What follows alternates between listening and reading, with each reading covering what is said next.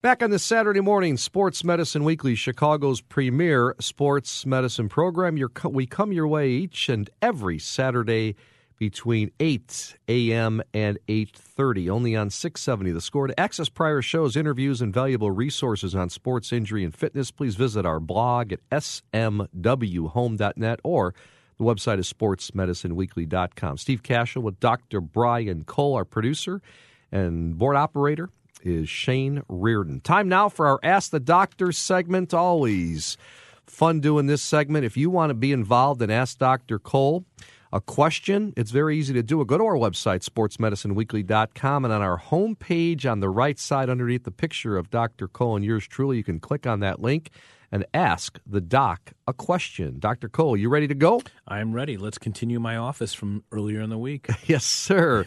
question number one. All right. While using the leg press machine at my gym, I hurt my knee. Pain is primarily on the right side, but also within the knee when I place weight on it. Subsequently, it feels like I have pulled a hamstring muscle and have a tender Achilles as well. Some other things. Initial injury took place about two weeks ago.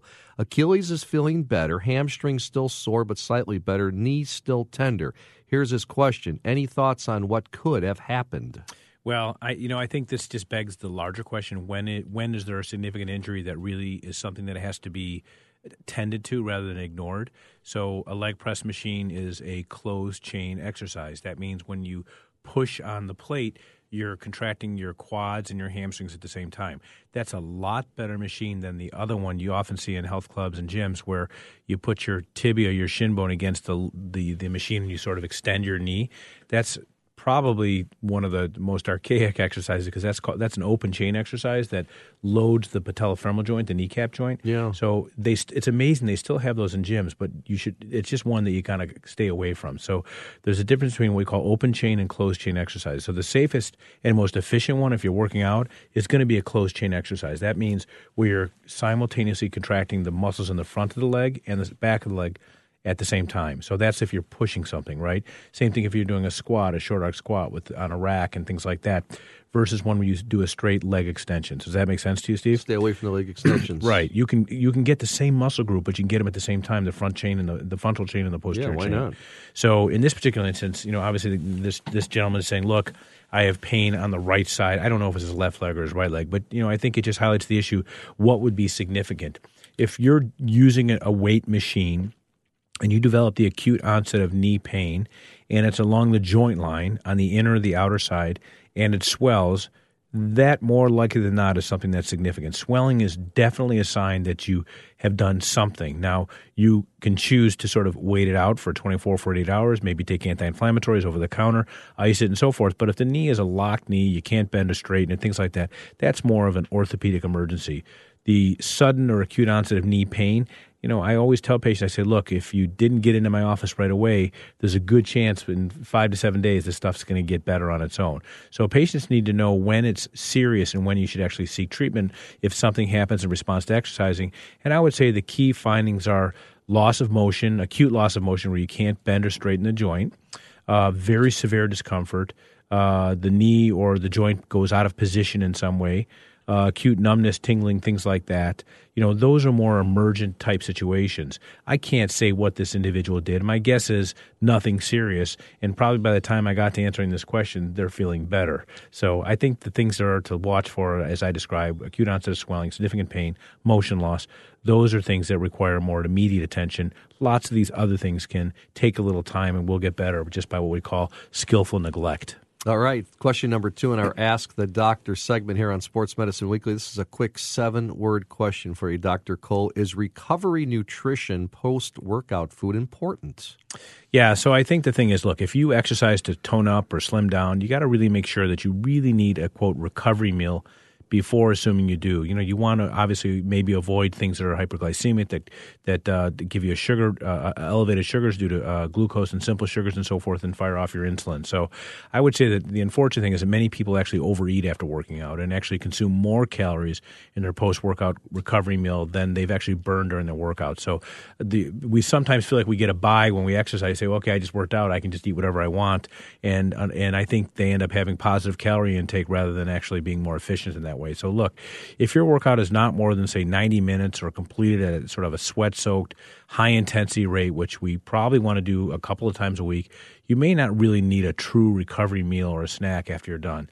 So I think the really the just keep in mind a healthy a healthy snack fresh fruit, veggies, maybe hummus, drink of water, maybe something like a, a, a lower fat chocolate milk, things like that for uh, good replenishment. But you don't need to have a carb heavy, uh, I just exercise, I get to make up for it, and then some uh, meal for recovery. The one thing is that, you know, we do have problems with uh, delayed onset muscle soreness and things of that nature, and that can be to, to uh, due to protein break, to muscle breakdown. And that's where recovery involves proper protein intake, uh, which includes what we call essential or and branched chain amino acids.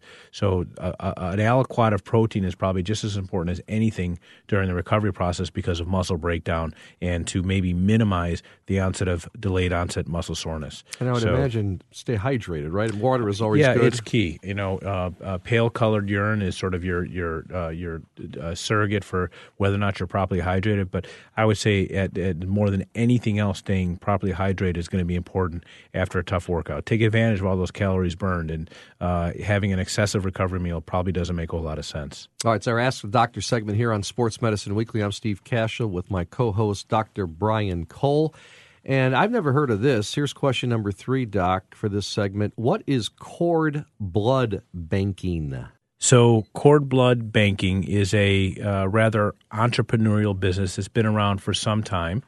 And basically, there are a number of these sort of blood banks, if you will, that are certified that you can take umbilical cord blood, which would otherwise be probably thrown away with uh, the placenta, and uh, at the time of birth, and there are lots of wonderful stem cells present that are what we call pluripotential. They have the the opportunity to differentiate into different tissue types if placed in the right environment.